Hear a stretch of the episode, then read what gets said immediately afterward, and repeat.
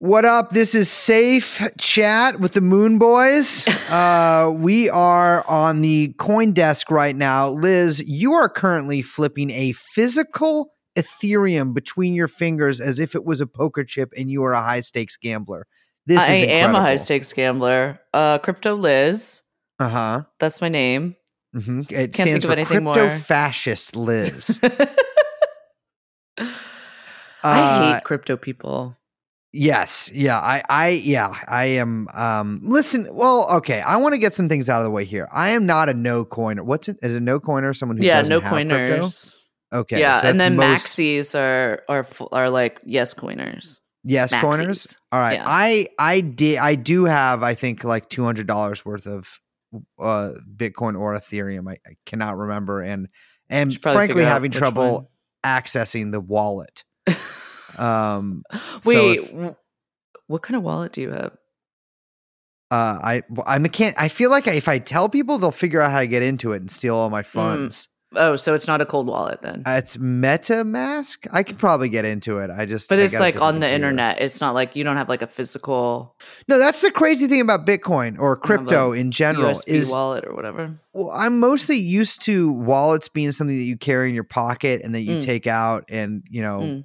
Mess with and sort of drop and then Yeah. forget when you have to go out to dinner and stuff. If you're a gentleman, it weighs about five pounds and it has every receipt that you've ever received in your entire life packed to the gills. I would like to give a little tip to our uh, male type listeners out there. You are going on a date with a beautiful, buxom enchantress, and you're like, I got to pay, you know, like I got to pay for dinner. Mm. What you do is you take all your old debit and credit cards and put them in, like take your real one, or you can like keep your real one in like your pocket or something. And then when it comes time, the $900 bill at Nobu Sushi, you fucking take your goddamn card out and you're like, oh, it, it doesn't work. And then the next one's like, it doesn't work. And then she kind of is like, damn, is he like a high stakes like money trader? Like all his accounts are being shut off by the government. what? I'll I don't just think pay. That's what she I- would think. I'll just pay and then continue the date as usual as if he had paid. I don't think that's what she would think at all. 100% what you would think.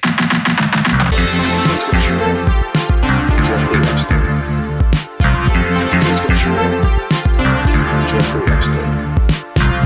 Let's. Jeffrey Epstein. Jeffrey Epstein. Come in. Come in. Jeffrey Epstein. I'm not lying. I hate crypto. Why? I You- legit hate it. It annoys me Why It's do you make me read about it then? because we have a job to do. If eh, I'm not like joking around being a, like a goof here or something. If you hate crypto so much, why do you bring it in my life? Well, wait, I hate Jeffrey Epstein, and we have a podcast about Jeffrey Epstein. Yeah, because I'm related to Jeffrey Epstein. It's a different thing here. I'm not related to Satoshi. You could be.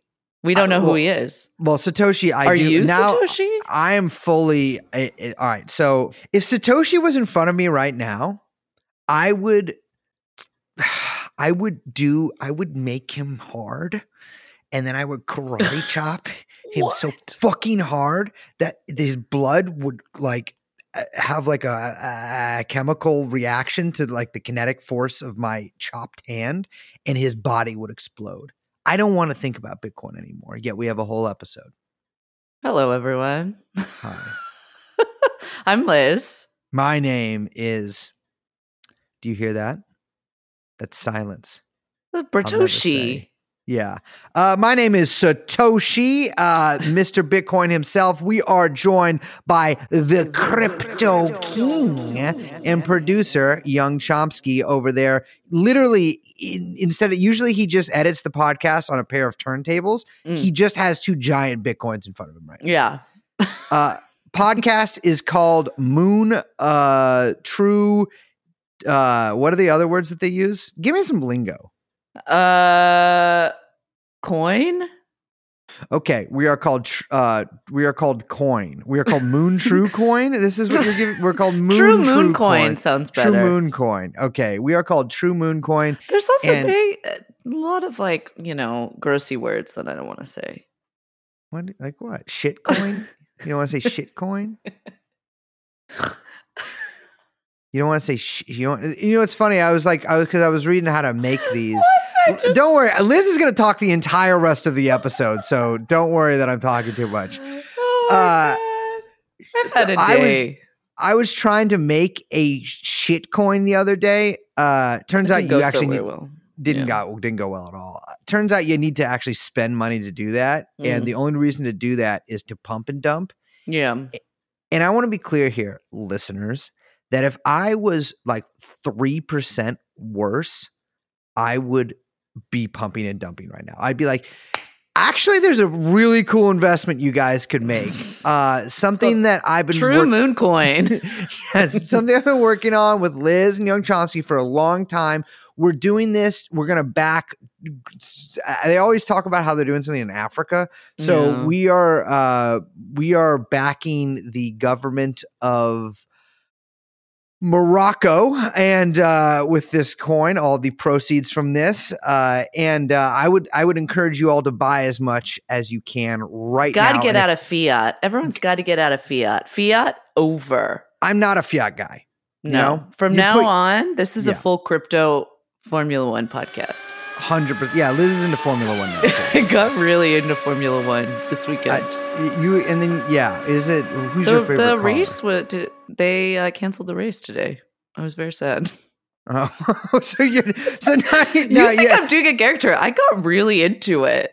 uh, yeah you you were into it for one day, and now you're like, fuck, they're canceling these races all over the place. well, it was because of rain. They got rained out. It was too Oh, dangerous. I could too dangerous to easily. drive. You know what's funny? They're No. drivers, but you call them pilots. They call them know if I like pilots. that. Yeah. That's the speed. Well, you know, like a, a a boat over a certain length is a ship. If you Mm. go over a certain speed driving, you're technically a pilot. I feel like the crypto verse and the Formula One verse like kiss way too many times for my liking. Yeah. Well, a lot of Very a lot of involvement in really small countries. yeah. Really small countries that are basically just shadow banking entities, but somehow recognized by the United Nations. What a fantastic segue, sweet stuff. Uh, what are we talking about today? We're talking about crypto. You're talking about crypto, but be more specific. here. more- I want you We're to- talking you- about Tether. Tether Okay. and Bitfinex. You know what's funny is I actually was going back through some internet stuff Mm. and people have been asking for this episode and I didn't realize. But They they, were like, I can't believe Turn hasn't done a Tether episode. And it's like, well, here you go, Dumbos. Here's your Tether episode. Here's the deal, listeners. I am uh I've been invest I've been investing pretty heavily uh based solely on astrological charts, birth things. Uh what you do is you just go up to anybody who looks a little witchy and without Yeah. even saying hello, give them the exact date and time of your birth and then it's called ask what invest in. biodynamic investing. Mhm. Is that real? I was making a joke about Oh, biodynamic goddamn. wines. Oh, well, I've been biodynamically uh, going up to people and asking for financial advice. And let me tell you what, I could at this point probably purchase Monaco.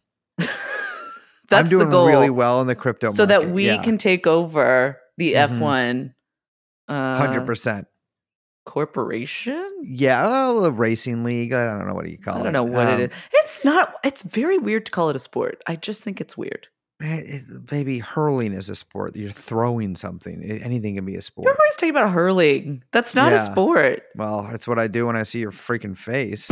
Hey. Uh, all right, so let's talk about tether. And no, we're not talking about the ties that bind two human beings together in eternal love.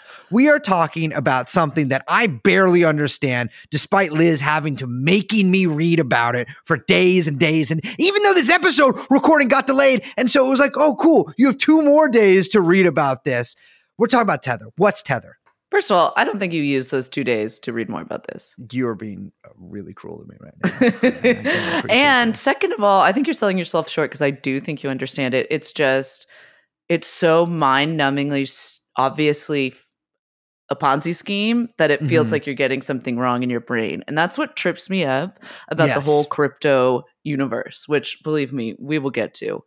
But so Tether is not like Bitcoin, which is if you've heard about cryptocurrency, you probably understand. You probably heard about Bitcoin, right? Because that's the Mhm. biggest one. We did an episode where Brace tried to mint an NFT I and did successfully. successfully. Yes. so then you also probably know what Ethereum is, but Tether is something a little different. It's what's called a stable coin, um, which is kind of like a type of token. And the idea of a stable coin is that it actually acts as kind of a bridge between fiat, meaning like Hmm. dollars or euros, like real currency, like real money, and like the crypto universe, the crypto markets. I want to jump in here real quick and say something that I've noticed about the coin market is that whenever anyone starts calling something like stable or safe or like moon, you know, implying that it's going to go up a lot, Yeah. I have a feeling that they're lying to me. Yeah, yeah, yeah. If you see that, just be like, oh, it's crypto. The crypto world operates like Bizarro world where everything is like backwards, upside down. So when people say it's safe, what they mean is this is extremely volatile and not safe, and you will lose all your money if you invest Yes. in this. Yes, yeah. So actually, so that is so. What's weird is that so stable coins are stable. I'm using air quotes here in the Mhm. sense that their value doesn't change. So like you know how like not just Bitcoin like goes up and down like crazy, but like literally all other coins go up and down like crazy, and that's how people make Mhm. money. Like it's like a damn it's like a damn uh trampoline guy jumping. yeah, totally. So crypto is like that. They're stable coins because they're supposedly backed by the dollar. The the idea is that the price is pegged to fiat, like in an attempt to one provide liquidity into the crypto world, but also stability. So the Mhm. name stable means stable, coin means coin, right? Mhm. So in the case of Tether and other like other ones of their types, they're, uh, these guys are pegged one to one to dollars allegedly. These guys are pegged. Yeah, count me out of this one, sweetheart. Yeah, so it's like so I if I have that? one USDT, I I was talking too loud so I couldn't hear what you just said right there, so I'm going to keep talking. If I have one USDT in my little freaking MetaMask wallet, that is the equivalent to a dollar of real money. Uh, kind of. So it is an equivalent to a dollar or the idea of a dollar. So it could be like a tron. Oh, come on. An idea of a dollar? yeah, we're going to say a tranche or a bag of like assets, precious metals. You know, eh, it's supposed. It's What? yeah, it's supposed to give confidence to the user, being like, okay, this is one to one. This this the value of this will never change. It will always be worth one dollar. Will you know? So you know, eh, it's a little bit different than other coins where the the Mhm. value changes a lot. Stable coins, they're they're not decentralized like Bitcoin or other cryptocurrencies. There is one company that mints and or prints is what we should say prints tether which is only one of the many stable coins um, but that also means that it's not transparent right the idea with bitcoin is it's decentralized it's transparent you can see the mining process There's a know. finite number of them.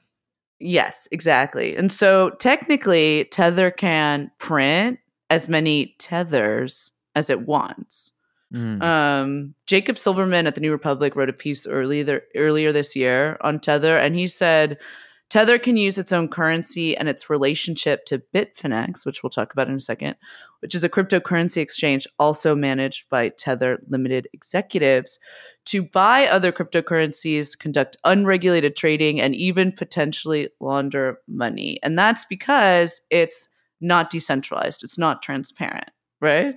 They can do anything they want with it.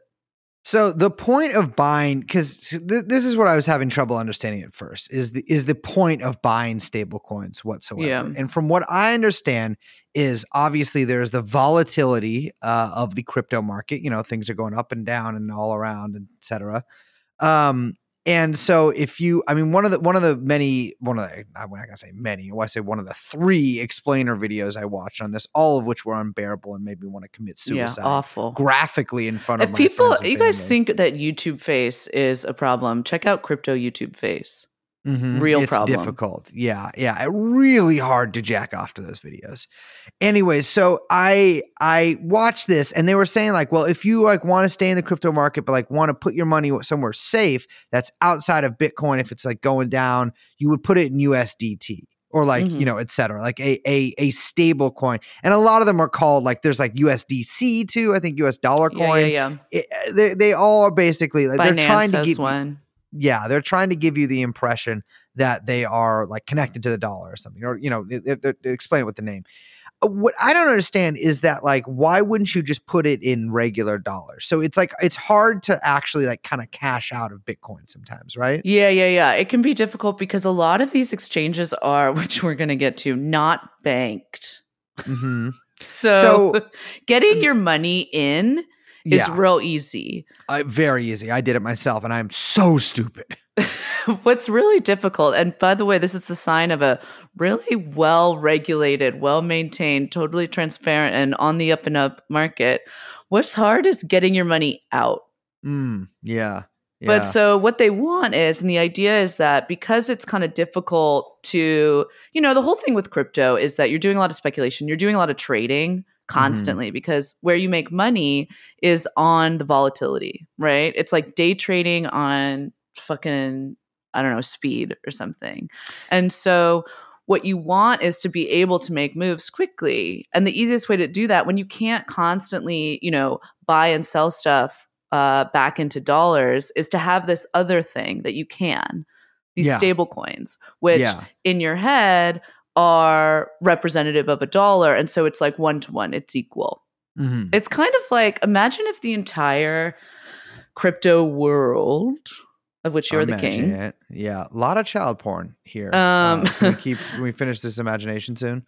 uh, imagine that it's like a casino okay Uh-huh. and you go to the casino which Yeah. you were just at the casino right you were in I, I you know I I- I think this is actually a really fucked up thing for you to bring up considering the PTSD from that event. But keep going.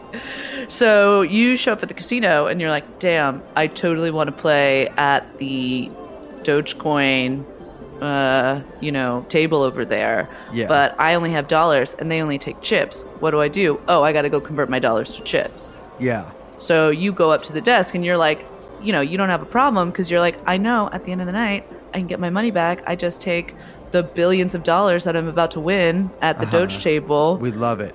to the lady at the casino desk and I Uh-huh. change them out and I get my money, right? You I feel safe Make it doing eye that. contact with her. Yes. Trust. So that's kind of how the cryptoverse works. Those are how Yeah. the markets kind of operate. Um, and you know, I say Do- Dogecoin table, but there's obviously, you know, there's a billion of these things. Like there's a billion fucking you mentioned shitcoins.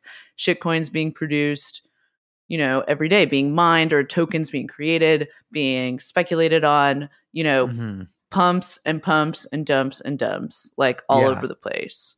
And so USDT is basically the the chip in this casino Yeah, it's the or biggest one. coins. Yeah. yeah, yeah, yeah. You mentioned uh, you mentioned uh, USDC and Binance also has one, but Tether is like by far the largest. Largest. I was looking. I think that as of like maybe a day or two ago, it had a market cap of about sixty-five billion dollars.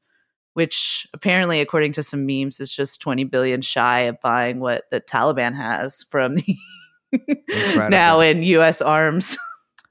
By the way, if the Which I don't Taliban understand if that's. don't I think that's will if if you do want to sell stuff, Mm. I will help you do that. Can we cut that? Uh One last thing I want to say about Tether is okay, and you brought this up when we were talking earlier. What's what's really crazy about this thing when you think about it is okay, they're saying that it's one to one of the dollar. Mm. Now, that means that they, when they are printing tethers, which by the way, they can just do themselves, there's no mining, there's no transparency, that they Yeah. can just kind of do it in unlimited quantities. So when you say this is backed one to one, like it backed or pegged seem like two different things, right? Like if it's pegged to the dollar, that means like we're all kind of agreeing out of trust that it's it's the same amount as a dollar. Yeah. I mean, But- well, the trust is supposed to be that they guarantee it, Mm-hmm. although they don't, And- by the way. Yeah, and and backed would mean that there's an actual physical or digital dollar backing this. hmm Interesting. Uh, so I, I could create a stable coin and be like, "Don't worry, fellas. Like, I got a ton of precious metals that I got from the Taliban." and whoa, wait, hold on. The Taliban should make a stable coin and back it. Oh, with the there's 80 already billion- crypto yeah. people already all, all over this. I know, like, get I know. It, it was incredibly annoying, but uh, yeah. So okay, I, I'm I'm understanding it more now. Well, so okay, but you say that okay, they could just do this and lie about it, and guess what? That's what they did. That's the whole thing. Like Tether, and this isn't like you know we're not breaking any news. Literally, there was a huge suit. The New York uh, Attorney General, New York State Attorney General Letitia James, great name. Mhm. uh, she literally, you know, they settled a huge suit with Tether because Tether was is a fraud. It's, it was fucking lying about having a dollar, like dollar backed one to one. It didn't have it. So they were saying they were telling their customers that like, don't worry, we're printing all these fucking USDTs. We got all these tethers out there because that's what the U- they call the USDTs tethers. Yeah, yeah, yeah. So that's the confusing thing we have to. I do want to. So there's Tether Limited, which is the company, and then Mhm. Tethers, lowercase t, which is the stable coin. Unlimited, basically. Yeah, literally unlimited. So they were being like, guys, every USDT that we, you know, crypt up in the crypto mines is backed by a real dollar in my bank account. And by my, I mean Tether Limited's bank account. And the Letitia James was like, that's not true. Yeah. This is what she says. Bitfinex, which, by the way, again, that is, and we'll, we'll get into this, Bitfinex, which is one of the largest cryptocurrency exchanges and uh, affiliated with Tether's, um, the, like exchange that's kind of connected to Tether.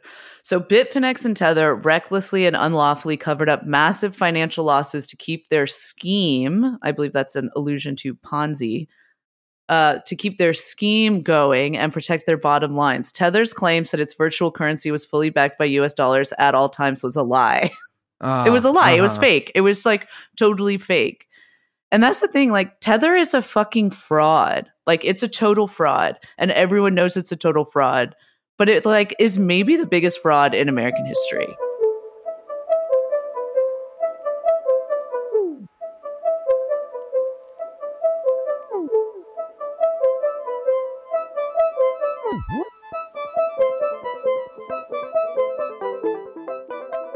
Okay, so before we explain a little bit of how that fraud works, we need to talk about how this company got started. And it's really weird. There's a really bizarre cast of characters involved here. And I just want to say they're mm-hmm. all 100% not e- I'm not even throwing an alleged in here. I'm just going to say it. They are all 100% fucking criminals. All of. Hundred percent. Yeah. Yes. And some of them comically so.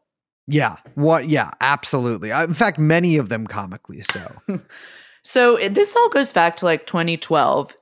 Something called DigFinex. Why did I Yeah, say Dig? uh, DigFinex? Dig, assume uh, well, it could be. It could be either. Actually, it could be Dig or Dig. I, I gotta say, I, I I really am sick of these fake words that I have to read in the crypto community. Everything's called Like I'm sorry, I know. I hate it so much. Binance. Are you freaking kidding me? Binance.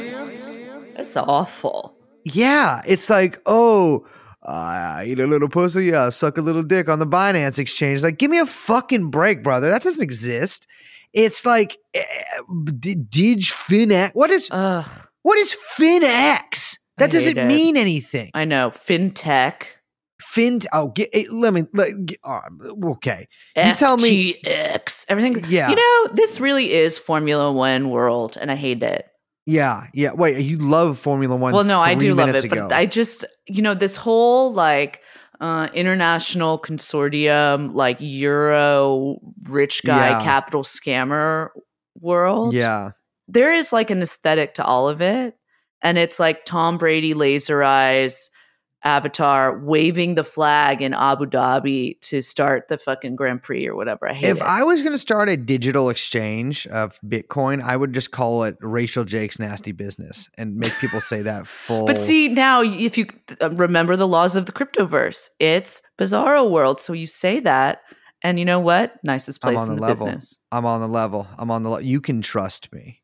If you deal with crypto out there, I want you. I'm talking directly into your ears. I hope you're at the gym right now. You can trust me. You can trust me. I'll hold your money for just a little bit. You can trust me. I love you. You can trust me. All right, Uh, Digfinex. Digfinex, So 2012. this company gets registered in dun, dun, dun, the British Virgin Islands, which is another sign of when you're on the up and up. That's where you Uh-huh. register your company. Uh, so they registered in the British British Virgin Islands, but it's actually based in Hong Kong. Mm.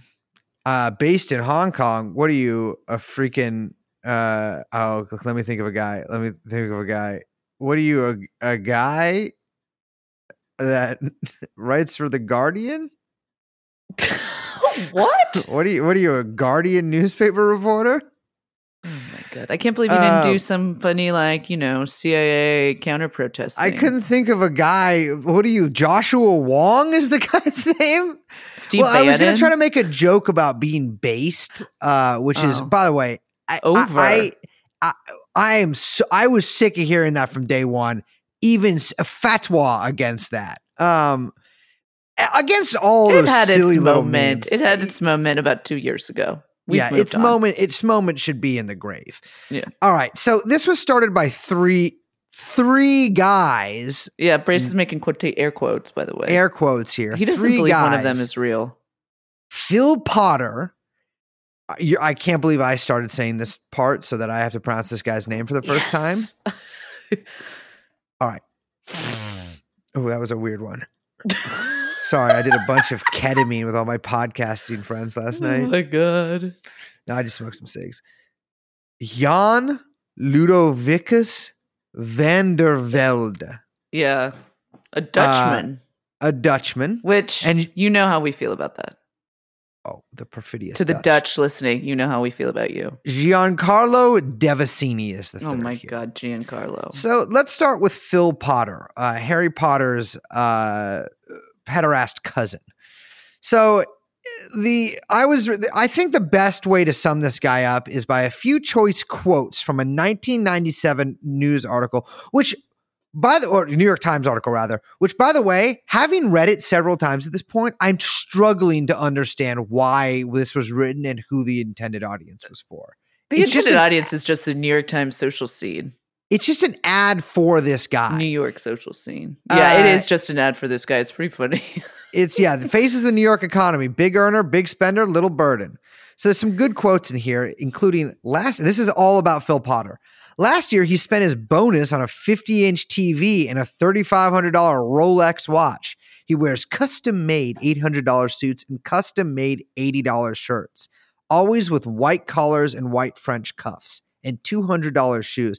There's like so many it's like so ho- crazy because also imagine like a custom suit just being eight hundred dollars now. Well, exactly. I mean, How think the- of all talk about like, inflation. all of the all of the like all of the like 17 year old like TikTok guys that listen to the podcast are standing in line in front of Dolls Kill right now or like listening to this be like that's fucking nothing to pay for a pair of shoes.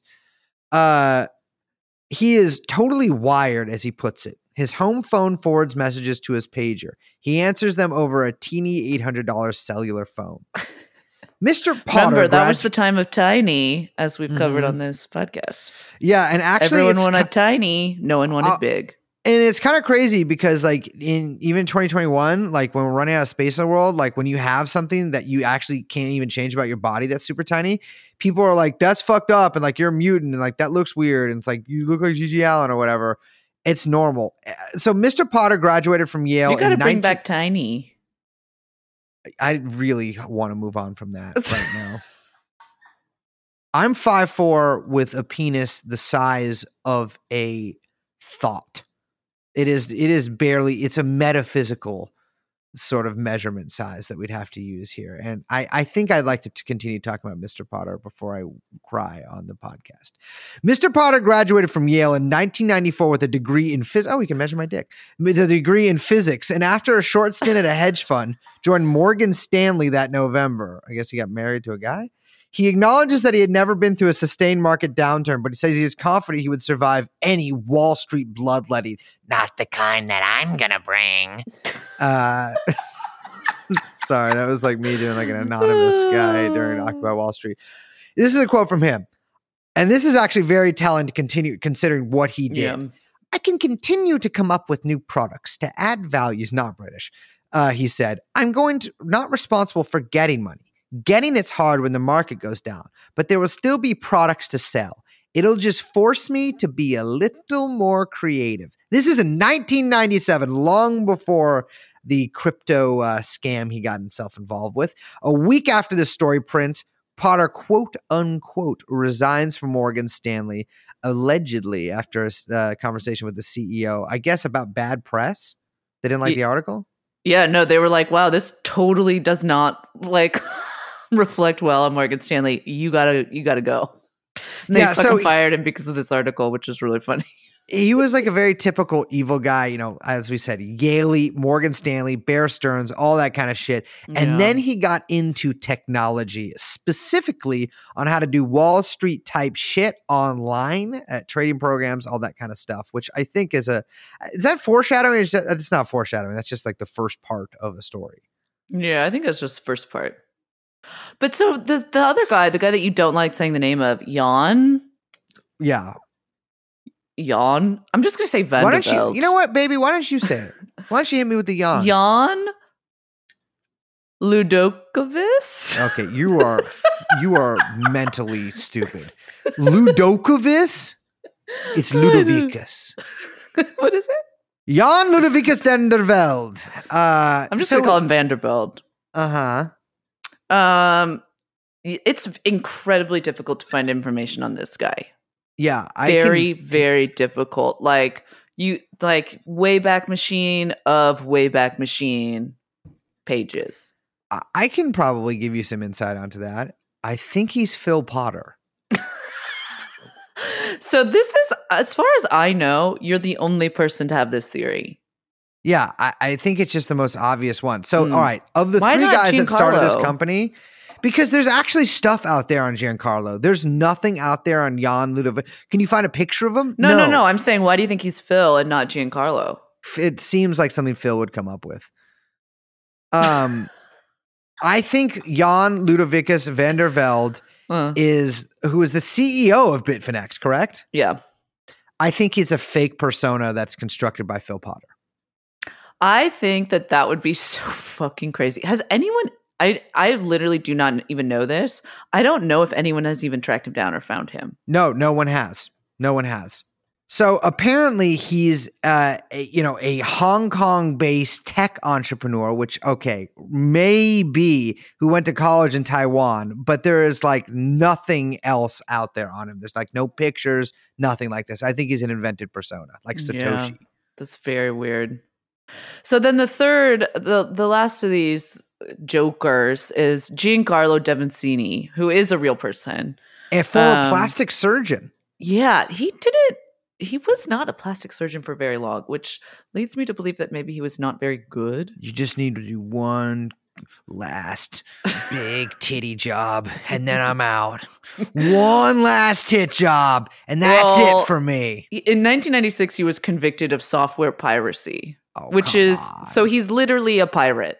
Yeah. Oh, so you know you didn't burn a miss CD or two on a floppy no, he had to pay? Microsoft a hundred million dollars in restitution for all of like. Apparently, he was pirating fake Microsoft products, which I assume is just. I mean, it's in the mid '90s, early '90s, so you're just pumping out like fake Microsoft Office and Excel. Yeah, That was the thing? hustle, baby. I mean, I use don't you use open? I use Open Office on my computer. It's like a fake. What's Word, Open basically. Office? It's like a fake. Uh, it's like Word. No, I pay for it. I do. I pay for Office. Oh, yeah, okay, you are out of your mind. You can just get it for free. I'm too I know honest. that. So iFinex is is founded with these three guys. Bitfinex. Now, and again, that's a you know, this is Bitfinex is a major, you know, crypto exchange. That gets incorporated in Hong Kong like uh, one year after iFinex gets founded by these guys. So the the the the names that appear on the company register for Bitfinex have Potter as the chief strategy offer, officer, Vanderveld as the CEO, and Giancarlo as the CFO, the chief financial officer. So it has the same uh like a C suite uh Yes. grouping of people as iFinex. Yes. And so a year after that, in 2014, this company called Tether gets set up in the British Virgin Islands with two directors on its register, Phil Potter and Mhm. Giancarlo. Now, I'm saying that in a weird way where it's like, who, why are you saying this all like structured like that? Because all of this was only made public in the Paradise Papers. No one actually knew who the like was on the board of the of um Bitfinex until the Paradise Papers came, were leaked into in 2017 and people were able to like put together that the same people who founded Bitfinex also founded Tether. That's like fucking insane. Yeah, yeah, hundred percent. Uh, they went through that you know famous law firm Appleby, the one that was setting up all the shadow companies. Um, and so again, great sign of things to come. If you're working for the shady law firm that set up all of the shadowy financial shell companies that Jeffrey Epstein used, that comes out in the Pa- Paradise Papers. Jeffrey Epstein himself was also uh, a little bit of a Bitcoin guy too. Uh, Uh, there is yeah. that famous like self uh, commissioned interview that he did for a Bitcoin website that was basically like an advertorial interview for him about Bitcoin. And I'm really curious. Uh, I would love to see what kind of Bitcoin holdings that Ghislaine Maxwell has. I would love Yeah. to see into her digital wallet. I yeah, that's a good thing to. I I wonder about that as well. It's funny Yeah. you can sell all that stuff and it shows that you're liquidating everything, but that Bitcoin wallet, it's gonna happen. I mean, Bitcoin's at what forty eight k now, right now. None of my business, frankly, what it's at. okay, but- back to Tether. Yeah. So okay, Tether gets registered in Hong Kong. It starts minting its first tethers, lowercase Mhm. t. Um, but it's actually not the f- only firm minting dollar backed coins. This was like kind of a thing that was floating around that people were trying to figure out how to do. And there was another firm, which actually we've mentioned on the show Yes, we have. way back in the day called Realcoin, which I This like was that name better. Realcoin. One of our first episodes that we talked about this in. Real Coin was founded by one Brock Pierce. Now, I've been doing a lot of I hesitate to say research because it's been almost entirely picture type based uh looking. yeah. Brock Pierce is at most five two. He's The- very small. That's why I think that's why he wears so many hats. He's a goblin. And I mean He's- that like literally, not like oh he's a jack of all trades. I mean no, like he wears literally hats he's always like festooned and he's peacocking. That's what he's doing. He's Ladies- peacocking. Ladies, let me let me hit you with a little piece of advice here. If there is a guy who is in your life in some way, whether it be as a friend or a potential romantic partner or a coworker, he's always showing up in some new lid. That's what Mm. they call hats at the at the store lids. Um, there's something going on with him. There's he's got something to hide. A hat hides something from you.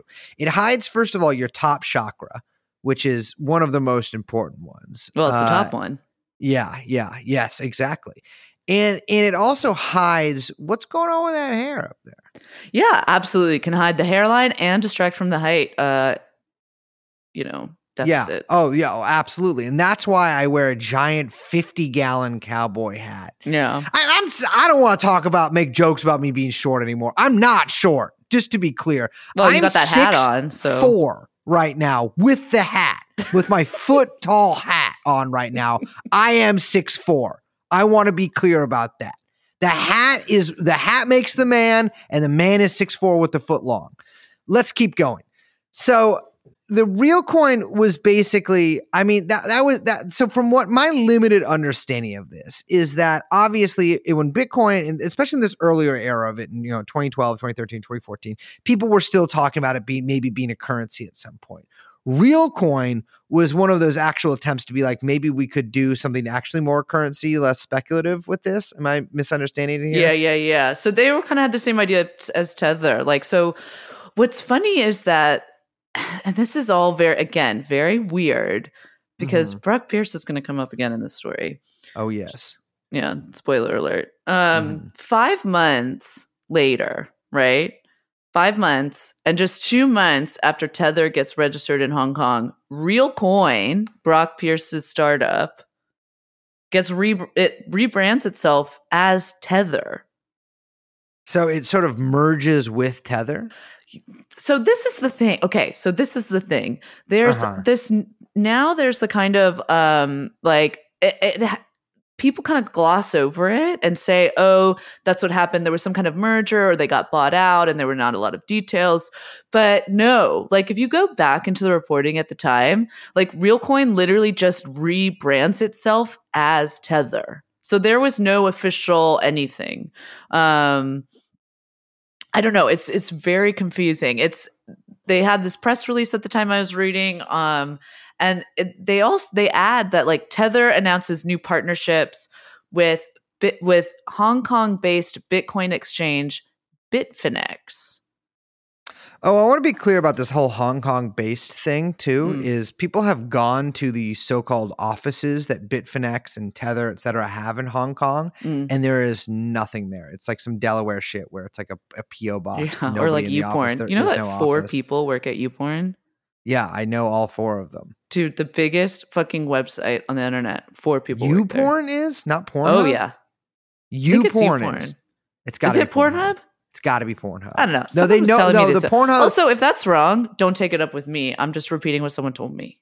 Yeah, well, the, the Pornhub is run by a company that has uh, basically one of the most opaque. That's com- the companies in- Luxembourg one, right? Yeah, the, the That's why I think it is you porn.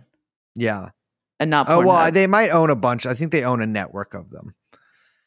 Anyways, Okay. so with Tether and and and Bitfinex and this little nexus of groups, they're all in cahoots. They all basically share the same upper leadership. And well, that's Uh, the I- thing. yeah, I, I want to like be clear about this. So in that press release from Coinbase, they say Bitfinex has an or Tether has announced a partnership, new partnership with Bitfinex, whatever.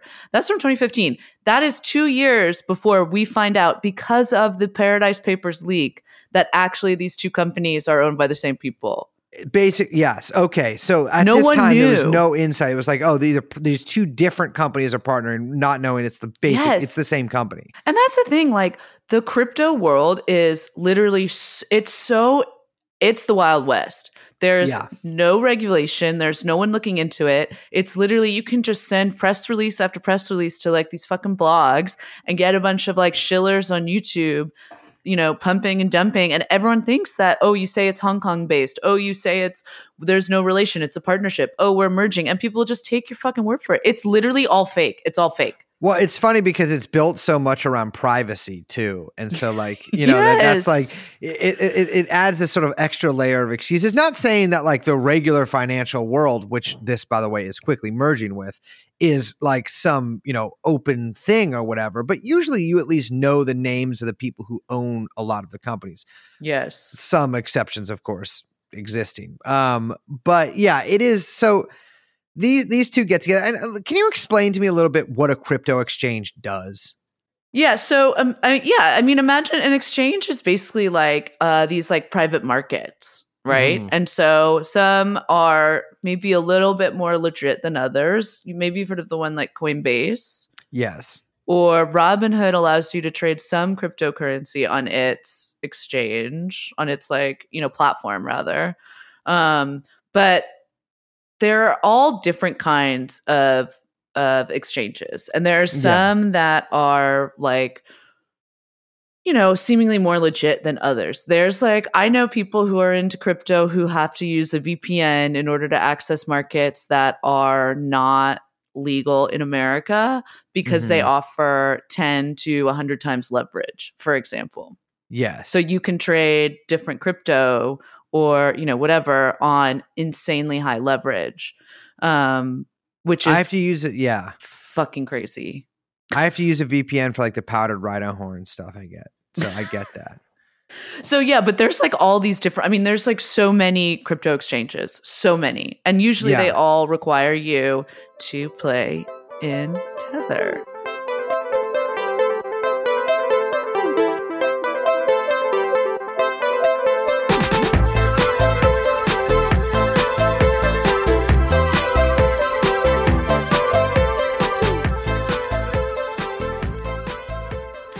So that is that is the, the sort of defining thing about Bitfinex to me at least is that the first few years of their existence is like a tether bonanza.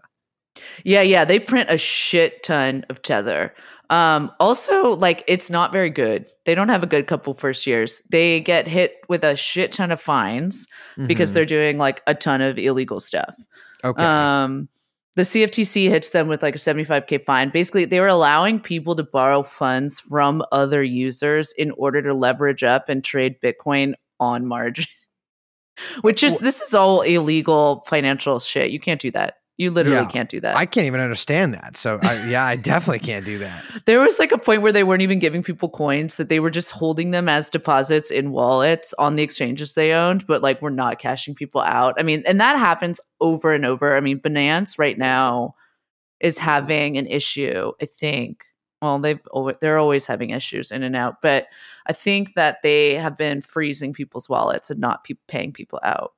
Yeah, that's the crazy thing about a lot of this crypto stuff, and especially about some of this Bitfinex stuff, is they can really just swoop in there and and and, and take some money out of your fucking wallet. It looks Well, like. they did. They literally Yeah. did because they get they got hacked. Like they got a huge hack. They had one hack where their wallet was it got hacked and like 1400 bitcoin got stolen. That was in 2015, which by the way, like that's probably whoever stole that I have my ideas.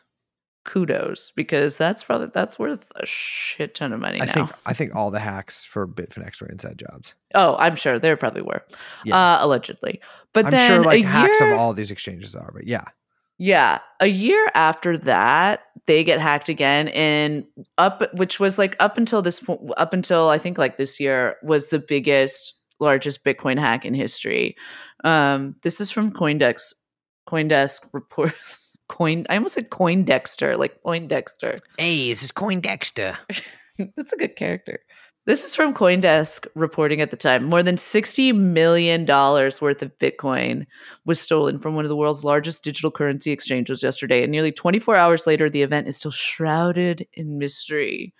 Hmm. So, yeah, ele- uh, 119,000 Bitcoins were stolen, which now they're almost at 50K a pop. So you can do the math on that one because this I- fucks the Bitcoin market up too, right? yeah, yeah, it like crashed prices. Like it, there was a whoop. It it lost like twenty five percent of the value, but it did rec- recover. But still, it was it was a pretty big deal. Um, it looked like, although again, the it, you know these companies are extremely opaque, and getting any kind of straight answers out of them is extremely difficult, even six years later. But it looks like it was about seventy two million in Bitcoin that was stolen from Mhm. Bitfinex which accounted for about 0.75% of all Bitcoin in circulation at the time, which is a lot. Good lord. Yes. Yeah. That is a lot.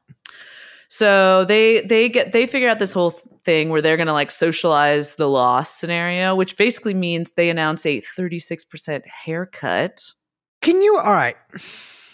I read about this a bunch of different Mm. times. I watched a video on it. I listened to a podcast on it. By haircut, they mean they're taking money from your account. yes. Okay. Yeah, they just took money out of people's account and they said, "We can't cover this loss, so you are." Yeah. And we're just going to take what we did all this math and don't worry, take our word for it. oh, great. We're just going to take 36% out of everyone's, we promise, everyone's account. But reporting came out later that Coinbase like threatened to sue. I think it was the New York Times that was reporting on this. Uh, that Coinbase threatened to sue them and was like, no, no, no, no, no. And so uh, Bitfinex was like, "Ooh, not you, Coinbase. We're not going to take it out of your wallet. Don't worry." Which means they didn't take it out of everyone's, and I- that loss was not socialized properly. Yeah, and it's just uh, it's just sort of absurd. It's like, brother, this is your problem. But I guess their whole saying they're saying like it'll collapse if everyone doesn't get a haircut because they need the Bitcoin, Yeah. they need the money here. It just it seems a little ridiculous to me because when I go in to get a haircut, the worst thing that possibly happens to me is I come out looking like a lesbian.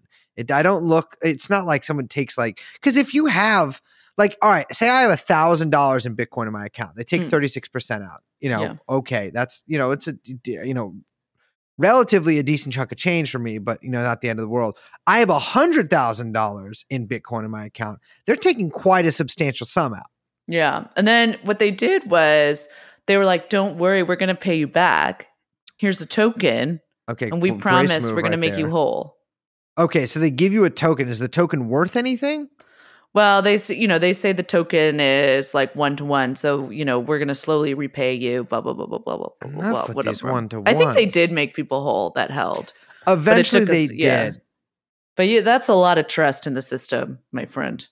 So they also, if I'm recalling correctly, offered people equity like immediately i- Yeah, instead yeah, of yeah. the token right there, which is a great way of shutting up any sort of detractor. Because now, why would they? Why would they? You know, pillory this company that they now have equity in.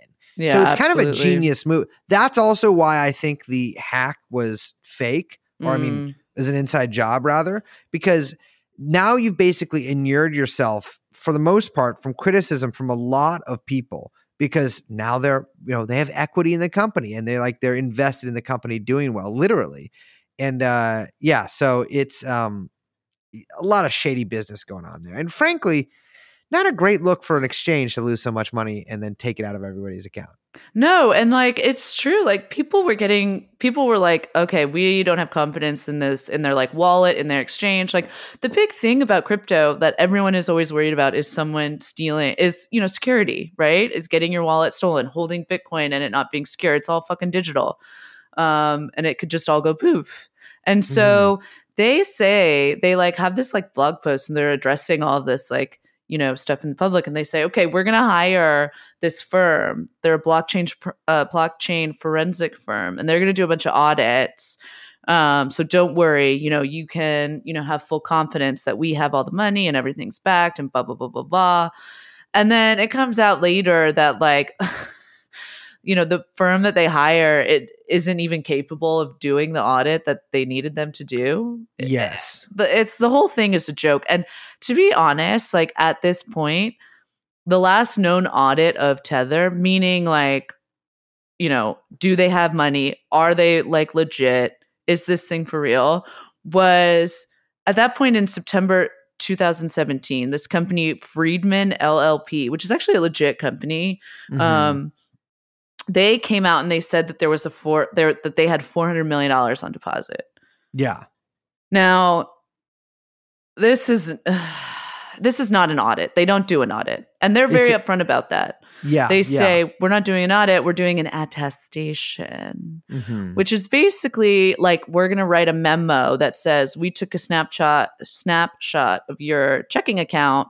We saw there was money in there. We didn't do like a full forensic, you know, financial forensic where they're looking at all the deposits, they're checking everything. Blah blah blah blah blah. they're not blah. crunching the numbers they're like lightly padding them Yes, they're just they're literally just taking like an iPhone screenshot Mhm. of your app, your banking app, and then saying, We attest that we took this screenshot at this time and we saw this. And now, if you ever cross me, I have this screenshot of you saying something was retarded in 2012.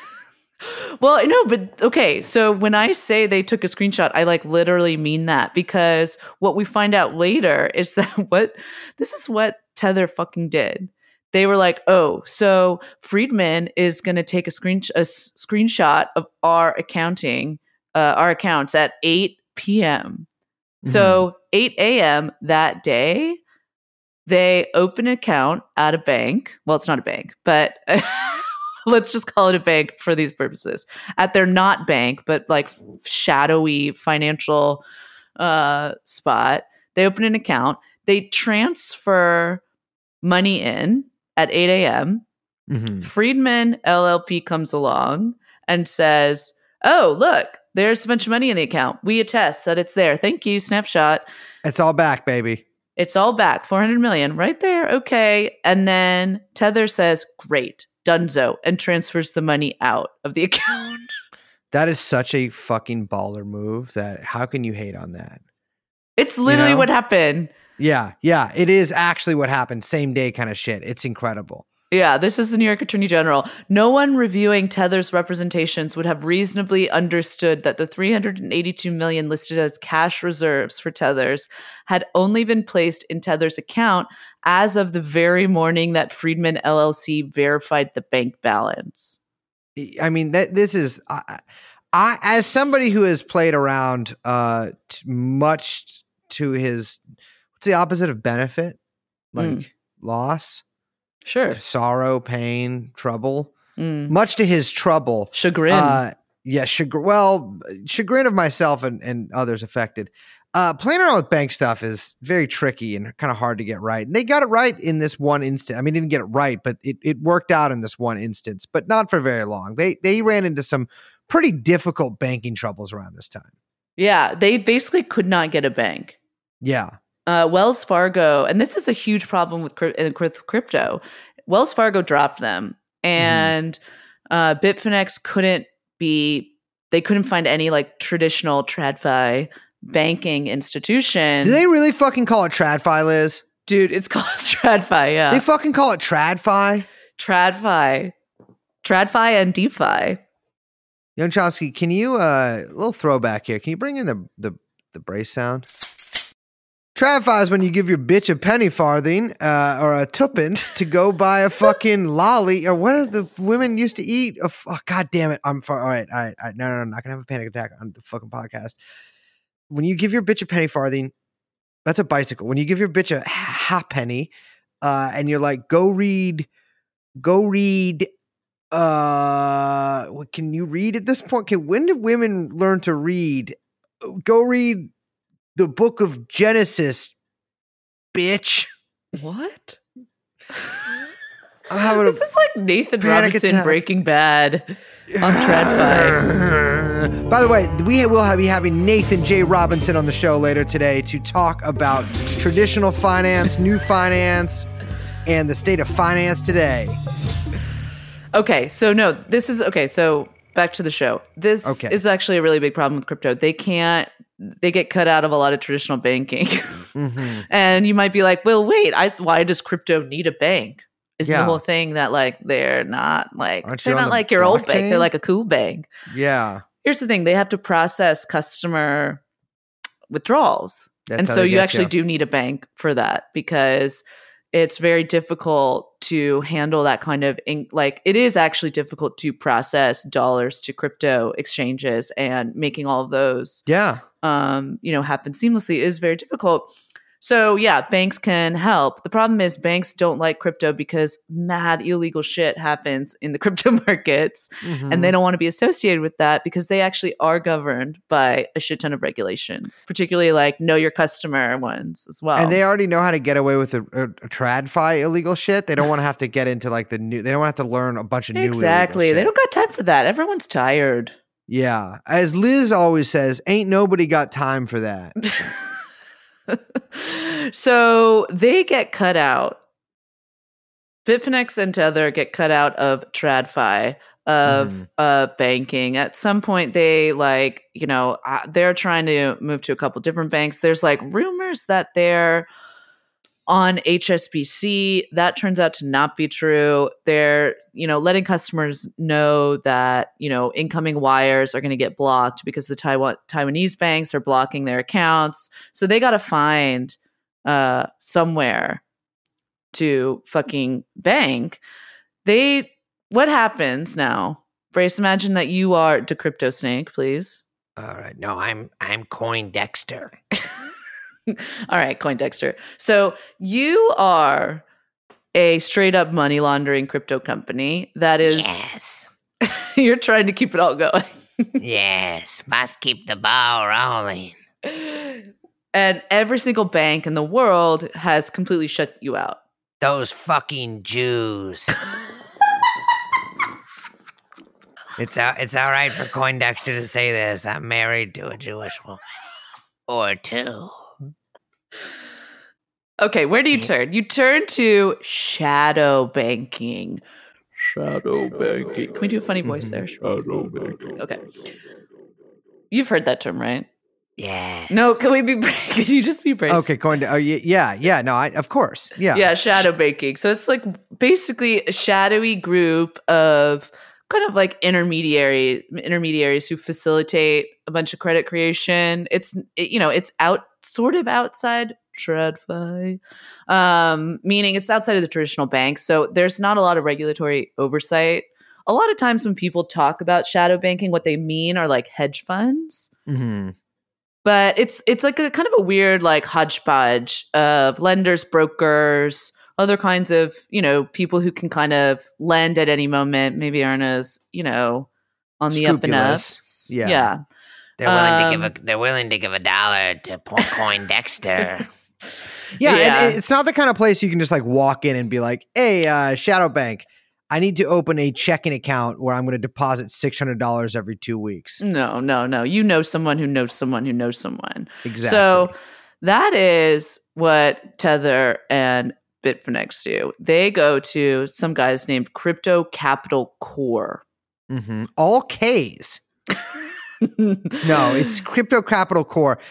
Crypto Capital Core oh is. my god, I had a good time company. looking at these guys. Um, it is a. Uh, you know the country Panama, listeners. Nothing good the- happens down there. I got to say, I gotta. yeah, hundred percent agree with you. Not a lot of a lot of uh, if- papers coming out of there, famously. yes, a lot of papers coming out of Panama. Not a lot of when your foreigner steps foot in Panama.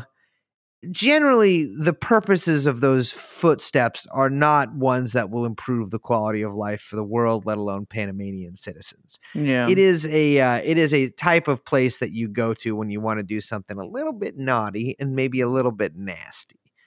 Uh, coincidentally, Brace Belden's uh, or Rachel Jake's what was it? Nasty Palace. Rachel Jake's Nasty Palace it's is not called that, but it should be Whatever. called. Rachel No. Jake's Nasty Palace is is is chartered in Panama. Um, th- there's this company. I don't even know where to start with these guys. They are founded in Panama, but operate out of Colombia, which is what a beautiful pairing of countries right there. You love to hear that in the same uh, same sentence. Um, they are a shadow bank for a ton of exchanges, including like really big ones like Yeah. Kraken and Which is. BitMEX. Yeah, yeah. BitMEX totally fakeo. I mean, it, yes. it was big, but also that's you do not want to be. You're doing some dark shit if you're on BitMEX.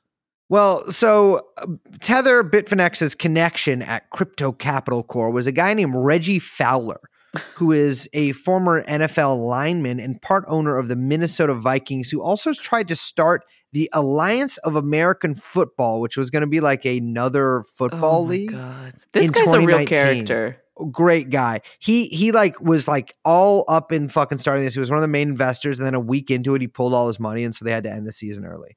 Oh my god. Exactly.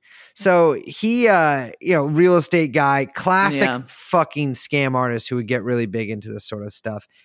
Big into crypto. So he was the connection between uh Crypto Capital Core and Tether Bitfinex. The other owners though of Bitfinex, or excuse me, of Crypto Capital Core are interesting too. We have uh Ravid and Oz Yosef, who are an Israeli brother and sister. Coin uh, Coindexter likes the sound of that. uh, and a guy named Man Manuel. I don't. I mean, you know what? I'm going to call Manuel. Manuel Molina Lee. Uh, let me tell you, the cuffs were not far from these people within the next couple years. I think every single person I just mentioned has been arrested. It's unclear. I think if Ravid has been arrested. No, Um, I I think she has, or I think maybe Oz has, but he was setting up shell companies up until like the day he got busted. you know what? Play, you know, fucking, I don't even know. I was going to say like a pithy one liner about that, but I, I got nothing. Good job. Manuel was recently he was arrested in Greece and then extradited to Poland on straight up money laundering charges. Apparently, and I swear to God, you guys, this is true. He Uh-huh. was laundering money through Bitfinex for the Colombian cartels. yes, that is a big um, shadow looming over this shadow bank is the fact that it's very likely they were extremely tied into the Colombian cartels.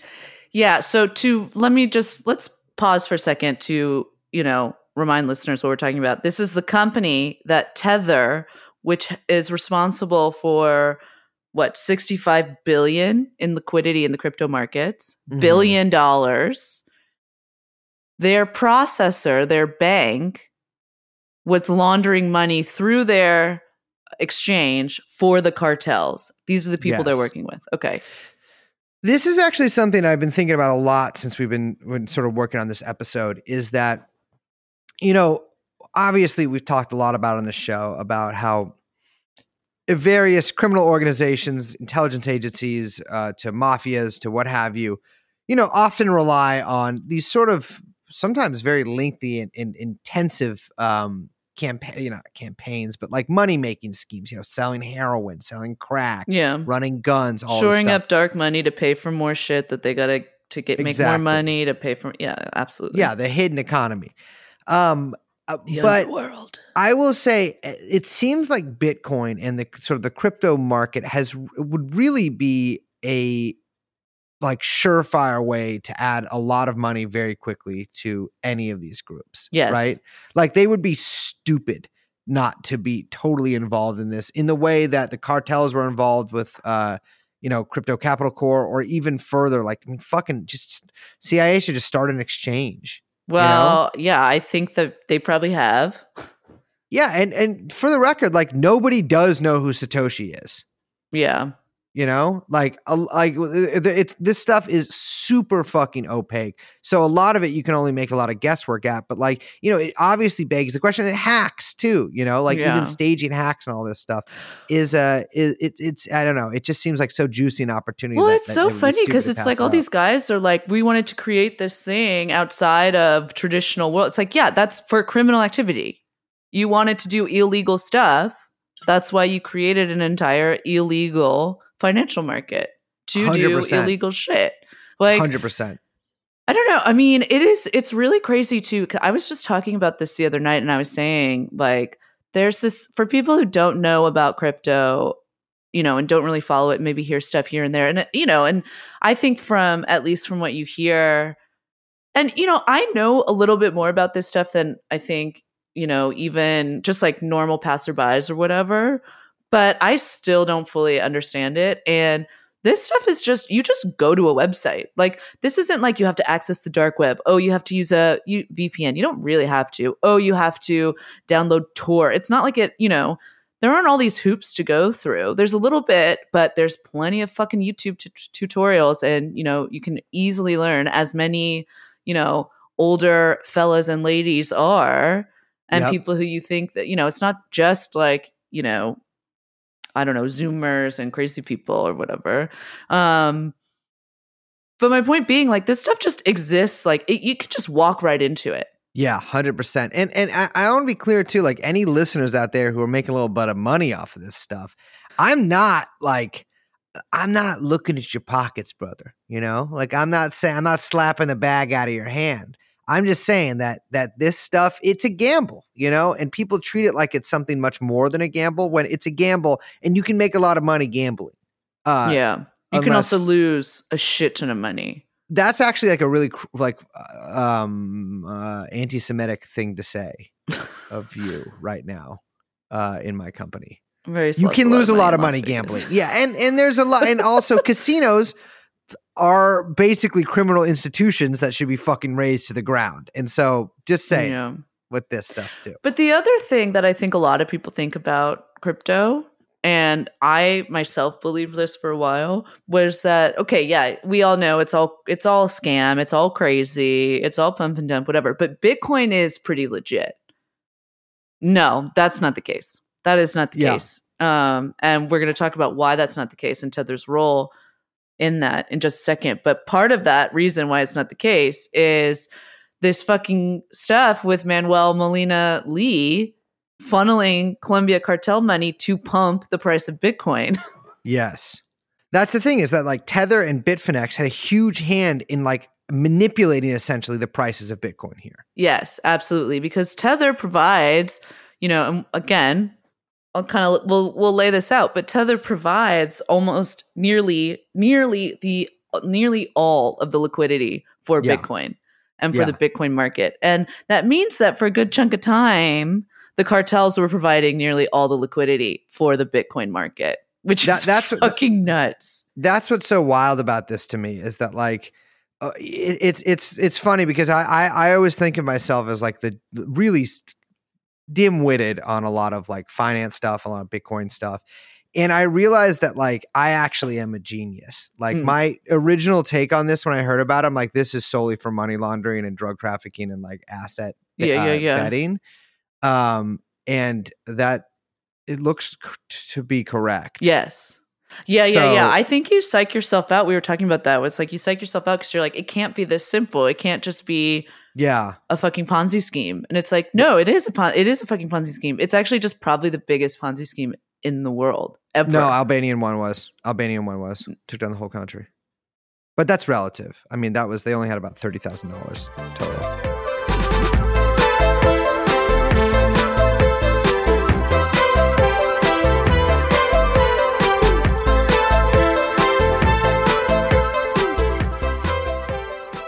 Okay, back to our friend Reggie. So April 2019, the feds bust Reggie. No. Reggie was Reggie. I think actually had literal counterfeit money plates, like to make had- counterfeit money. He had actual Reggie. fake money and then tools for making fake money That's so fucking on cool. him. I a love ton Reggie. of fake bond certificates. Yeah, I do Yeah. kind of feel for Reggie.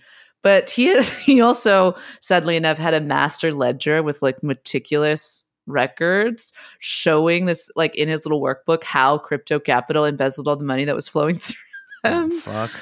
Um, so he was like faking bonds in order to secure loans to cook the books as proof to the US banks to open up checking accounts. And they funneled like hundreds of millions like through those accounts. Um, so a, a majority of that money was for digital currency firms, like basically looking to sidestep money laundering laws. And Melina Lee, of course, gets arrested. He gets he gets arrested in Poland, right? He gets arrested in Greece, then extradited to Poland. It And- this crazy like Interpol case that was like yeah, multiple countries. Um, it causes them to basically seize a ton of assets, freeze Yeah. accounts. Hundreds of millions of dollars. Yeah, Doubled Bitfinex. Poland's GDP. Yeah, yeah, yeah. Bitfinex and Tether, I want to be clear, they gave Reggie and Molina and our good friends, uh, the Israeli brother and sister, they gave this company over a billion dollars. like So both corporate fucking funds, but also client funds. Yes. So they're actually giving customer deposits like to this fucking criminal enterprise. Um, and at some point, crypto capital just like stops returning their phone calls and stops giving money back to them. Frankly, if you're all in prison, it's difficult. You get like you don't get like a ton of calls there. So like I'm not about to call fucking Phil Potter or like his fake ass Dutch friend, you know? yeah, in mid in like mid 2018, Bitfinex was like sending increasingly crazed messages to crypto capital, being like, Can you please process payments? And they're like not here, they're literally left on red, like not hearing anything. Um, please can you unblock me like please can you unblock me like i just want to talk i'm so sorry for what i said to you and what i sent to you please unblock me Yeah, Bitfinex has to then dip into Tether's accounts Mhm. for 625 million in order to Okay. meet redemptions because crypto capital has basically stolen all their money. it's Yeah, so- crazy. let's talk about tether a little bit because in by 2017 they have issued 1.4 billion dollars in usdt yes. And so what's what's this is what blows my fucking mind is they're basically just printing up fake digital money that they say has again I know I know I'm reiterating this but I've had to reiterate this to myself several times while reading about this they're saying here's your little fucking World of Warcraft GP we this is actually we have real money in the bank to back this up but they're just printing more and more and more and more and the thing is when they print this people are using this to buy bitcoin But something funny happens. So they actually, when they would pause printing, Bitcoin tanks. Mhm. Then suddenly, tether printing starts back up again. And what happens to the price of Bitcoin? Boop, boop, boop. It pops back up. And it's for that reason that you're saying they're printing Tether. What are people doing with Tether? They're buying Bitcoin. Therefore, the price of Bitcoin starts going back up. I mean, it's crazy. You can like track all of this and see where Tether issuances happen and Bitcoin price jumps happen. It's fucking shocking. And like you mentioned, none of this is backed. Yeah. None of this is backed. This is there's funny money in the bank. They're lying to everybody. They're saying they got the money and they don't got the fucking money. Yeah, and so It's- you might be asking, like, wait, okay, stablecoin, you're printing 2.5 billion at this point. Did they ever figure out, you know, how to get a fucking bank? Did they when they got out of from crypto capitals? Yeah, are you guys still in bank? Like, what's happening here? Yeah, okay. Well- so remember when they opened that account that they had to move the money into in order to get the attestation that said that they were fully backed, but it was totally fake? When they moved the Bitfinex money into the Tether account so they could take the snapshot. Yes. Yes, they did that at a place called Noble Bank. Well, Noble Bank, yet another really pleasantly and positive sounding company. Yeah, so Noble Bank, which by the way is not a bank, Mm-hmm. it is a consortium of financial Fucking lying to me Uh, all the time. lenders and things. Anyway, Noble Bank is actually co-founded by Brock Pierce. Coindexter knows this well. so Brock Pierce, uh huh. the guy who started Realcoin, which by the way then changed its name to Tether, Mm-hmm. Brock Pierce starts a quote unquote bank that is providing Bitfinex and Tether with quote unquote banking services like since about 2017. So, those of you who maybe uh, haven't listened to all of our earliest work, we did do an episode on Brock Pierce, and one of there's a few notable things about Brock Pierce. One is his alleged uh, activities as a uh, younger man in Hollywood with a man named Marc Collins-Rector, and uh, maybe some teenage boys and the gay mafia, and et cetera, et cetera, et cetera. Of course, his associations with Jeffrey Epstein and his weird stuff in Spain. And, anyways, one of the things that he did was he, uh, just like Steve Bannon, had a company that bought and sold items on World of Warcraft. Which occurs to me that too was probably a way for people to launder money. Absolutely. A hundred 100%. percent. And probably And- child porn. That also, like, sort of, you know, casts another light on Bannon and several Mm. other kind of notable sickos doing this kind of stuff. Uh, also, all coincidentally connected to Jeffrey Epstein. Um, but Pierce has reinvented himself, although I'm not sure. I mean, I guess he, child actor turned child abuser, and then now he is a hat wearing Bitcoin god who has a DeLorean with the license plate reading Satoshi Oh and uh, moved to Puerto Rico, tried to make it like a crypto capital. And I believe that is where Noble Bank is located. yeah. Well, in 2018, Mm-hmm. coincidentally, actually, also the same year that a very like kind of a puff piece on Brock Pierce comes out in Rolling Stone, Horrible. Noble Bank goes up for sale. And there's rumors at the time that the because their own US bank, which is Bank of New York Mellon, basically Mhm. told them, "Oh, you are a fake crypto bank doing illegal shit. You cannot we can't work with you anymore if you continue to work with Tether and Bitfinex." hate when people say that to me. Yeah, I get that. So Noble goes up for sale just as this, the same time that a story comes out in the papers that Bitfinex is banking under the a shell company named Global Trading Solutions, right? And they're like, another- don't worry, Global Trading Solutions. They've set up a real bank account. They're totally banked. You don't have to worry about Bitfinex. Here's the thing Global Trading Solutions is a fake company, a shell company Uh-huh. started by Reggie Fowler. That's right, baby.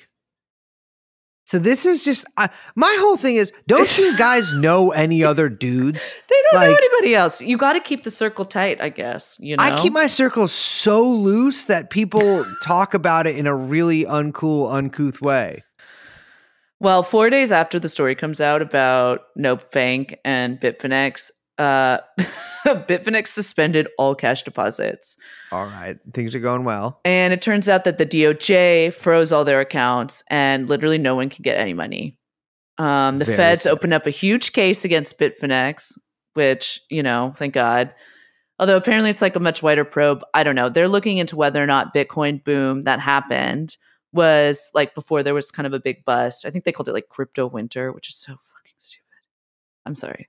Crypto Um, winter is just late fall. anyway, they're they're trying to look into see if it was because of manipulation. Seems very clear that it was with traders driving up the price with tethers. Here's some just some Bloomberg reporting from the time. They've recently honed in on suspicions that a tangled web involving Bitcoin, Tether, and crypto exchange Bitfinex might have been used to illegally move prices. Mm. Bitfinex has the same management team as Tether. Remember, again, no one knew that until it was leaked in the fucking Paradise Papers. Yes, yes, yes, yeah, yeah. This was not supposed to be known. When new coins come to market, they're mostly released on Bitfinex. Some traders, as well as academics, have alleged that these tethers are used to buy Bitcoin at crucial moments when the value of the more ubiquitous digital token dips. So, in April of that year, the New York State Attorney General, again, Letitia James, she files her case against Bitfinex and Tether. And this is basically what they allege that Bitfinex siphoned $700 million off of Tether, which means the Tethers aren't backed. Since 2014, Bitfinex send, sent $1 billion to Crypto Capital Corp accounts, who is currently under investigation for money laundering. Bitfinex set up a shit ton of shell companies, both companies owned by Bitfinex Tether executives, as well as what they call friends of Bitfinex, which I Yes. assume is Reggie Fowler and Uh-huh. Manuel Molina Lee.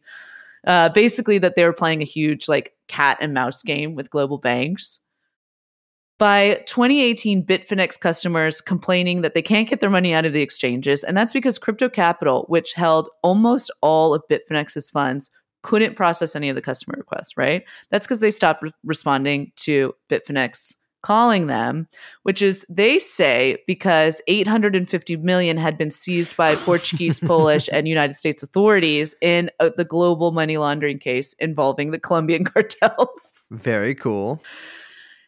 Here's the thing Bitfinex says it doesn't believe crypto capital and that crypto capital still has the money. I don't understand what they mean by that because uh, does that mean the Portuguese and Polish governments are lying? Well, basically, they say they don't think the Portuguese and the Polish governments took it.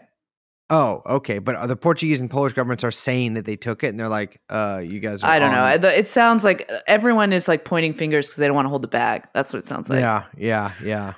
So basically, what Bitfinex did was, and Matt Levine put this really well, but he, you know, they took $625 million of real money at a real bank from Tether, and in exchange gave Tether back $625 million in fake money at a fake bank. Wait, you can just give someone fake money for real money? No, oh, you can't. That's fraud. That's Ponzi. Oh, okay. Yeah. All right. All right. Because I got really hyped up for. I had a lot of ideas. Coindexter. Oh my God. Yeah. No. like essentially Bitfinex is trying to create money by doing one for one transfer from Tether's like bank for funds that just don't exist at crypto Yeah. capital. Yeah. And like this you can't do that, you know what I mean? Like you can't do that at all. And so what Bitfinex does they do and Tether does is they like cooked the books and changed the ledger and say, "Oh no, it was a loan. We were giving them a loan and we're Uh-huh. also owned by the same people." And this is the only time they've acknow- acknowledged it. But here's what they do. They have the same executives. Their loan agreement is signed by the two same people. They're just signing both sides of the agreement. You can do this. No, this is all not okay. You can't do I- this. Sorry, you keep getting really excited, and then you bring it down. I really don't like when you do that. It makes me really, really crazy, Liz. So cool it.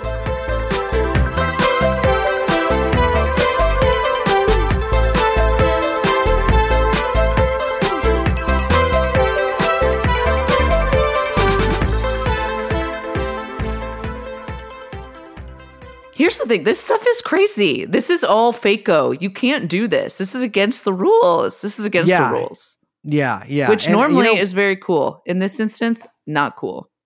Well, it just seems like a big fucking scam. And what I don't understand is it seems like an open scam. Like you take a look at this stuff for two minutes, you're like, oh yeah, this is a fucking just a criminal enterprise. Yeah. And like it, that's what's weird to me is that everyone kind of acknowledges that Tether is fake and Yeah. that Tether is pumping Bitcoin. Mm-hmm. because you would think that after you make it you know you have a case with the AG oh you've you know been in the news saying that you can't you know cover all of this stuff that you would like quiet down and maybe like go out of business and maybe be a little embarrassed no no, No. they just keep going. Like Tether just keeps fucking printing from January 1st, 2020 to January 1st, 2021. It the the value of tethers in circulation went from 4 billion to 21 billion. Now, remember I said at the beginning of this tethers are now 65 billion market cap. Yes. That's how much it's increased in the last year. And Bitcoin at the same time, what do you think it's doing as tethers are printing? Going up. Of course, it's going up. And so it's there's a real question of whether or not Bitcoin could have even reached 3 35k in 2020 without Tether pumping it. Because 80% of Bitcoin inflows got purchased from Tether. I mean, that's a huge amount. Like, Yeah, it's fucking crazy. It's that's I mean almost all of there's this guy who did like was really looking into it and taking snapshots of where all this stuff was coming from because again, this stuff isn't regulated and a lot of the journalists covering it aren't doing this kind of work. They're covering the press releases. They're covering mhm. you know, maybe some of the market movement, but not like looking at fucking inflows and seeing Yeah, where it's yeah. going. And it's almost all being pumped by Tether. Well, I mean, to me, as your uh, average uh, bro coiner, I would say that this is a good thing, right? I want Bitcoin to go up forever. This is never going to stop. But that's not how things work. what goes up must come down. I mean, Um, it just it will not go up forever. They can't want to be keep, clear about something. We're going to the moon, and the moon has been up basically since the start of the Earth.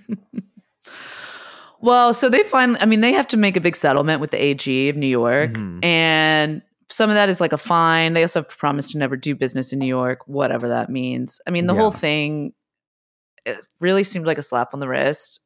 It reminded me a lot of, you know, when we covered Elon getting hit by the SEC for fraud. Absolutely. Like these fines are totally within the realm of like um acceptable losses, like very acceptable loss. I don't think any of them were over twenty million dollars. Yeah, it's like whatever. One of the things that they do have to do, however, as part of the settlement, is they have to publish quarterly reports on all the all the assets that hold that they hold that are backing the tethers. And so Mhm. you can look at some of these and a lot of people have and they're pretty interesting.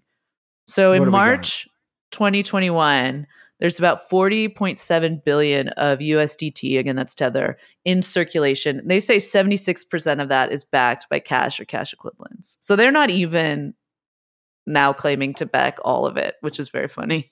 yeah, they're just saying most of it's backed. Yeah, but what's weird is that only 3% of that cash that they call cash is actually cash.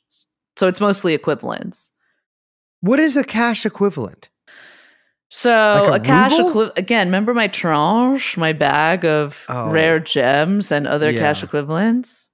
Yeah. Yes. So it's like a mix of treasury bills, fiduciary deposits, a little bit of reverse repo. You know, it's it's I'm sorry. If if you're telling me I have a dollar, if I if if you give me a casino token for a Yeah. dollar, and then after you give it to me, like actually this is backed by a reverse repo, I am gonna make Stephen Paddock look like Barney the freaking dinosaur. That is ridiculous. Well, it's not as ridiculous as the rest of their cash equivalents, which is about like 20 billion we're talking about, which is held in what's called commercial paper. Commercial paper. We've talked about commercial paper before a long time ago, I think, with Alex Skaggs. But uh, commercial paper is basically a common form of unsecured, like short term debt that a company issues. So, like when they're, it's like one company will will like lend out money to another company uh, in the money market. You know, there's capital markets and the money markets, and it's in the money markets, and you know, it's like two, I think it's like 270, 260 days um before you know before it's due and you know it's like for meeting payroll or like small Yeah, yeah. little projects or whatever and it's just an easy way for companies to like get financing um because you don't have to like apply for a loan it's not this whole thing it's just a quick Yeah, thing Yeah. yeah. um so what's weird is that okay, so this I just have to read this from the FT because I still cannot make sense of this. Disclosures from cryptocurrency provider Tether suggested it has become the, one of the world's largest investors in the US commercial paper market, rubbing shoulders with the likes of fund managers Vanguard and BlackRock Okay. and dwarfing the in the investments of tech giants like Google and Apple, according to estimates from JP Morgan. Tether claims to have just under 30 billion in commercial paper, short-dated investments and looted cash. Such holdings of companies' short-term debt would make it the seventh largest in the world. That seems a little ridiculous to me because wasn't wasn't one of the points of the episode that we we did with Skaggs about this? I feel like a million years ago that like Apple and Google were getting involved in the in the Yeah, in the commercial paper market. and that was like kind of a big deal. But these guys dwarf Yes. Apple and Google's investment in the market, or like you know their their reach in the market. Yes, this fucking Ponzi scheme is up there with BlackRock in terms of the financing that they're holding for literally how companies like do business. Jesus Christ! And what's even weirder about this is that no one in the commercial paper market has ever worked with them. So that is this the is strangest part of this, I guess I would say. Yeah. Yeah, this makes no sense. This is from the FT. Until last week, we hadn't really heard of them, said a trader at a large bank. It was news to us. JP Morgan's analyst said the large commercial paper holding may suggest that Tether is struggling to find a bank willing to take its cash as deposit. Well, we know that's true. Mhm. The U.S. Office of Comptroller of Currency has released guidance saying that banks can take deposits st- from stablecoin issuers only if the coins are fully backed by a reserve. Yes, which is very apparent that probably none of them are. By the way, none of the other stablecoins have ever had a full audit either. No, of course not. None of this is regulated. None of Yeah. this.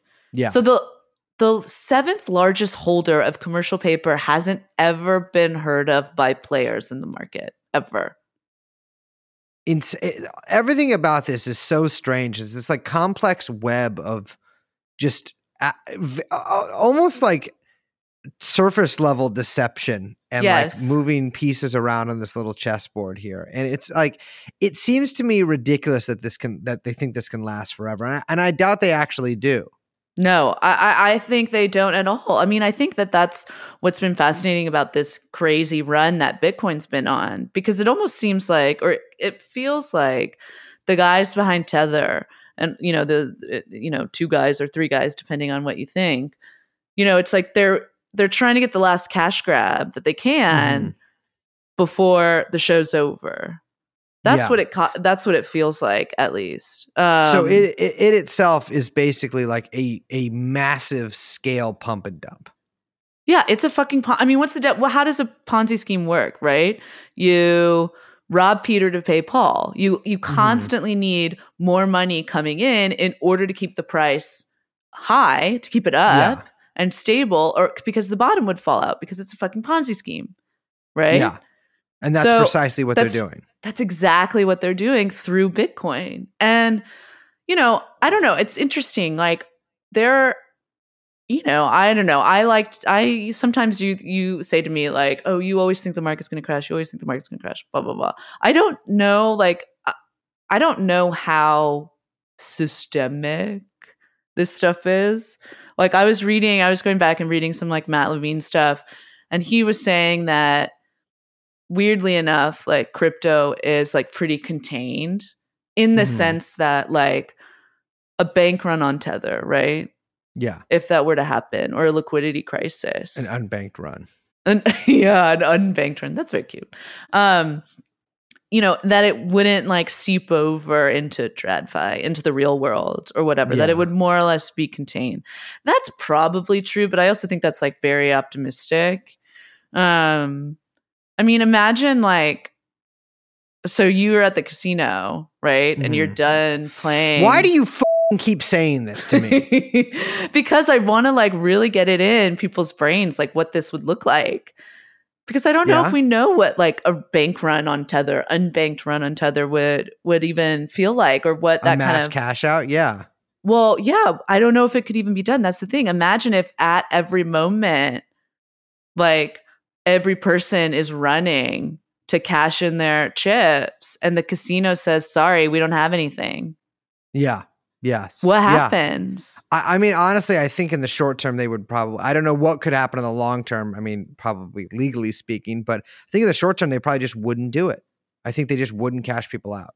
Yeah, and that's the thing. Like, I mean, you know, when a liquidity crisis hits, it it has ramifications, right? Because if you realize that you you know you thought that you had a hundred thousand dollars in Tether or whatever, and it mm-hmm. turns out that you have, I don't know, fifty thousand dollars, or you Yeah. have ten thousand dollars, who knows, or you have zero dollars. Like, what happens when you are less liquid?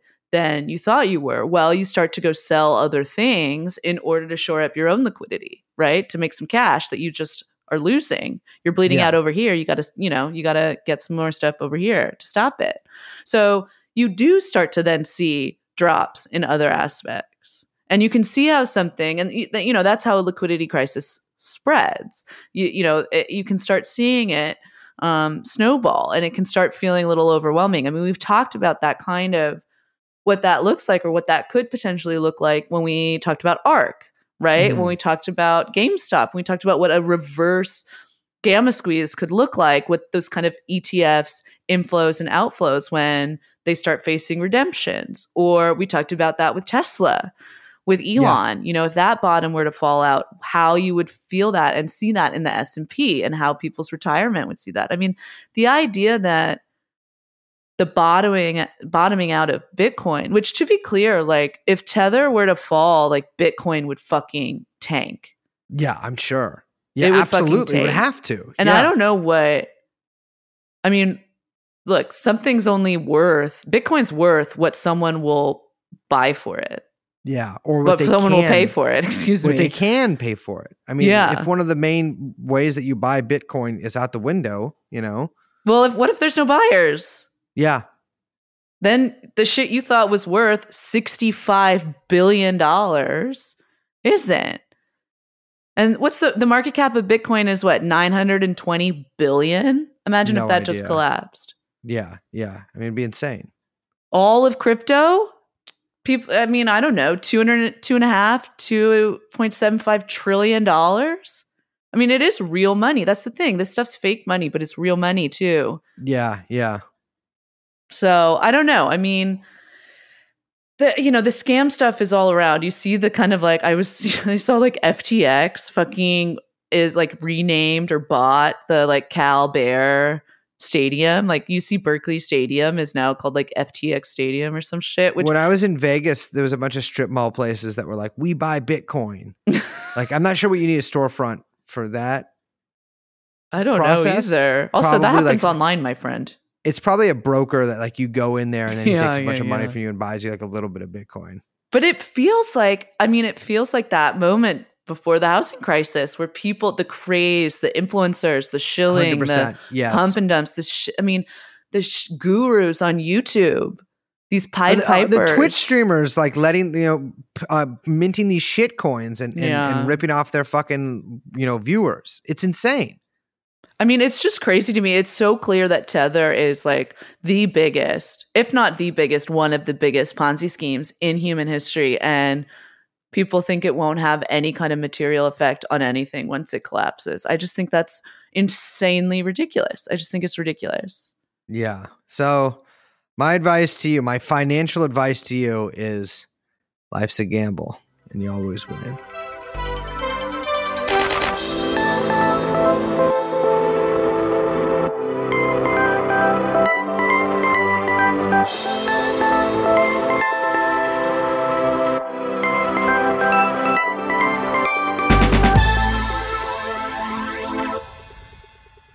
Well, let's shut this bitch down. Wait, one As thing if- I will say, Oh, even though we don't give financial advice, Uh-huh. I And literally just did. please okay. don't like do anything in the market because I say something or whatever. Like that's bad. I- I don't know anything.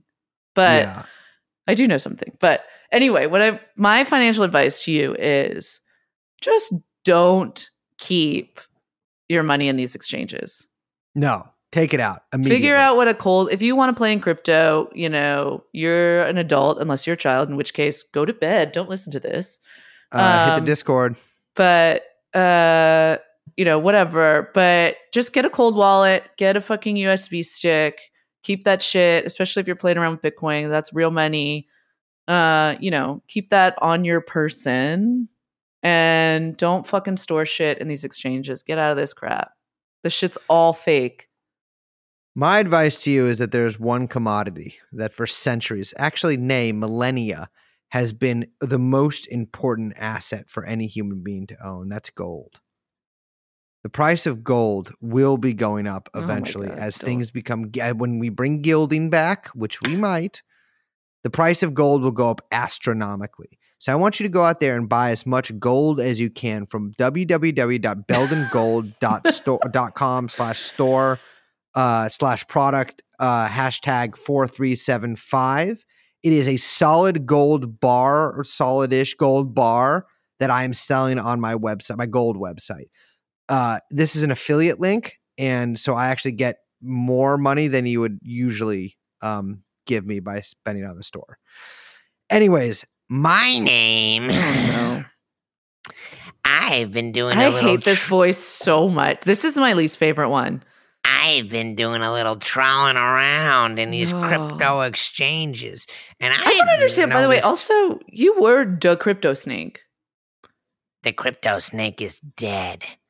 His horned head, his large nose, and his uh, circumcised member have all been shorn from him and put on little toothpicks around the rat man Coindexter's hole. Wait, Coindexter is the rat man? Coindexter is a rat man. Also, really. Wait, what is a rat man? You know what a rat man? I'm a Is rat it half baby. man, half rat? No, dude. It's just a guy who's rat like a rat. Like rat like? I don't Like- think you're rat like. But you don't know. You never see me slither, baby doll. Rats don't You never seen. slither. You never. you never seen one wriggle and glide across the ground Sure, like a wriggle, fucking whisper. glide, not slither. You don't know what we do in our holes in the wall. All right, I'm gonna call you Ratty Rat. Okay, well, I'm gonna look and peep out at you from the cupboard, and then when you see me, you'll scream and run, and I'll chase you, and I'll never stop chasing you, and I'll get you, and I'll bite you, and I'll give you a disease. My name is Coindexter. I'm Liz. We are, of course, as always, joined by our lovely, lovely producer, Young Chomsky. The Wait, I'm getting an email from the real Noam Chomsky right now. he is saying disregard Liz's financial advice. Put all your money in Bitfinex exchanges right now. No need to take it out. It is solid forever. Noam signed Noam Chomsky, MIT. Uh, the podcast is called True, Safe, Noble, Fine, Good, True, Friendly, not ripping you off. Uh, the uh, safe to be around, sweet, smexy, little booby, kisses. Mm, I love you. I love you so much. Anon. We'll see you next time. Bye bye.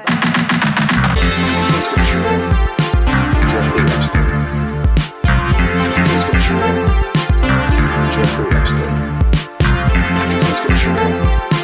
Jeffrey Epstein. Jeff, Jeff, Jeffrey